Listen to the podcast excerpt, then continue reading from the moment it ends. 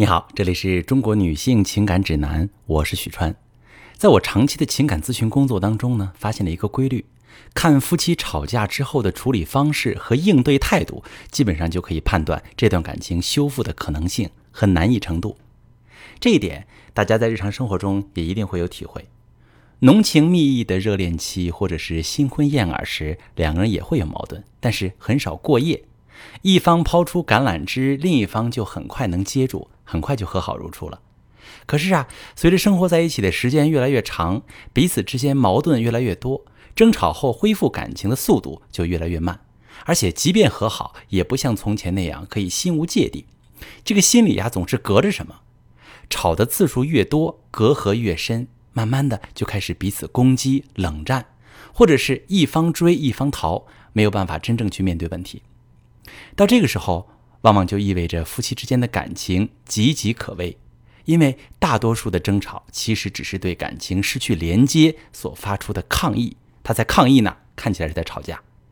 在所有痛苦和攻击的背后，藏着的是我们内心深处最深的渴望跟恐惧。我可以依赖、信任你吗？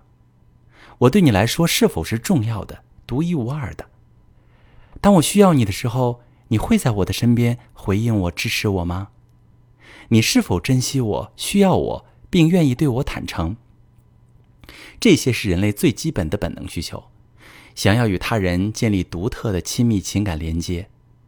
当我们在茫茫人海中遇到这么一个人，紧紧相拥，给予彼此信任、依赖和支持的时候，我们会感受到自身是安全的。可是，再亲密的两个人之间也会有矛盾。冲突会让人感受到某种程度的可怕。当两个人的情感质量比较高，彼此连接很安全的时候，这个害怕就相当于一个短暂的信号音。你会发现，真正的威胁并不存在。知道伴侣内心依然是在意你的，会回应你的需要，恐惧感很快就会过去。而当夫妻感情本来就已经非常脆弱，或者受过严重损伤时，比如……出轨修复期的夫妻，一旦受到刺激，恐惧感就会一发不可收拾。这是一种原始的能量极强的恐慌。人一旦陷入，会有两种反应。那第一种反应呢？为了从对方身上得到安慰，变得焦虑粘人，不停的要求对方给予自己。第二种呢？为了保护自己重回平静，故意冷淡、退缩、回避。我来举个例子吧。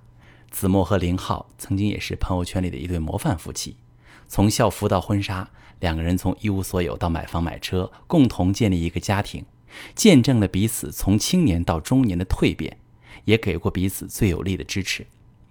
可是，在感情平淡和中年危机的双重夹击下，林浩没有挡住年轻女孩的诱惑，背叛了婚姻。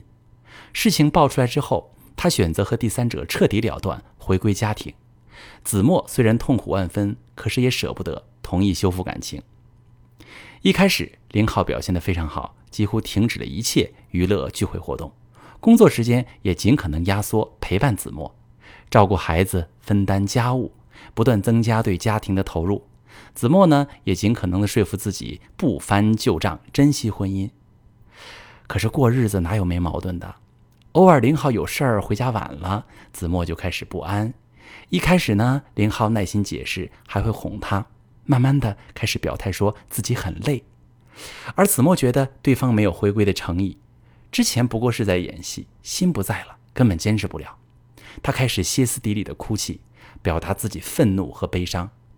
而林浩开始越躲越远，回家的时间越来越少。他们前来求助时，面对这段艰难的时光，两个人都落泪了。看见彼此那份深情，也看到自己深深的恐惧，本质上就是因为两个人在这段感情里都感觉不到安全了，所以子墨想要安慰保证，而林浩选择躲开。这对夫妻最后在专业的帮助下完成了情感的修复，并感叹感情好像升华了，更深的了解了彼此。所以，夫妻吵架是一个信号，也是一个警示灯。当你们吵架越来越频繁，修复越来越难的时候，往往就意味着两个人的情感连接已经出现问题，两个人都感觉不再安全。如果不及时的处理和调整，误会就会越来越深，把对方越推越远。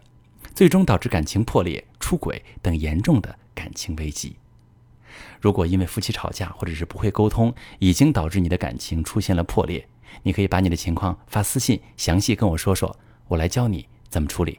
我是许川，如果你正在经历感情问题、婚姻危机，可以点我的头像，把你的问题发私信告诉我，我来帮你解决。如果你的朋友有感情问题、婚姻危机，把我的节目发给他，我们一起帮助他。喜欢我的节目就订阅我、关注我，我们一起做更好的自己。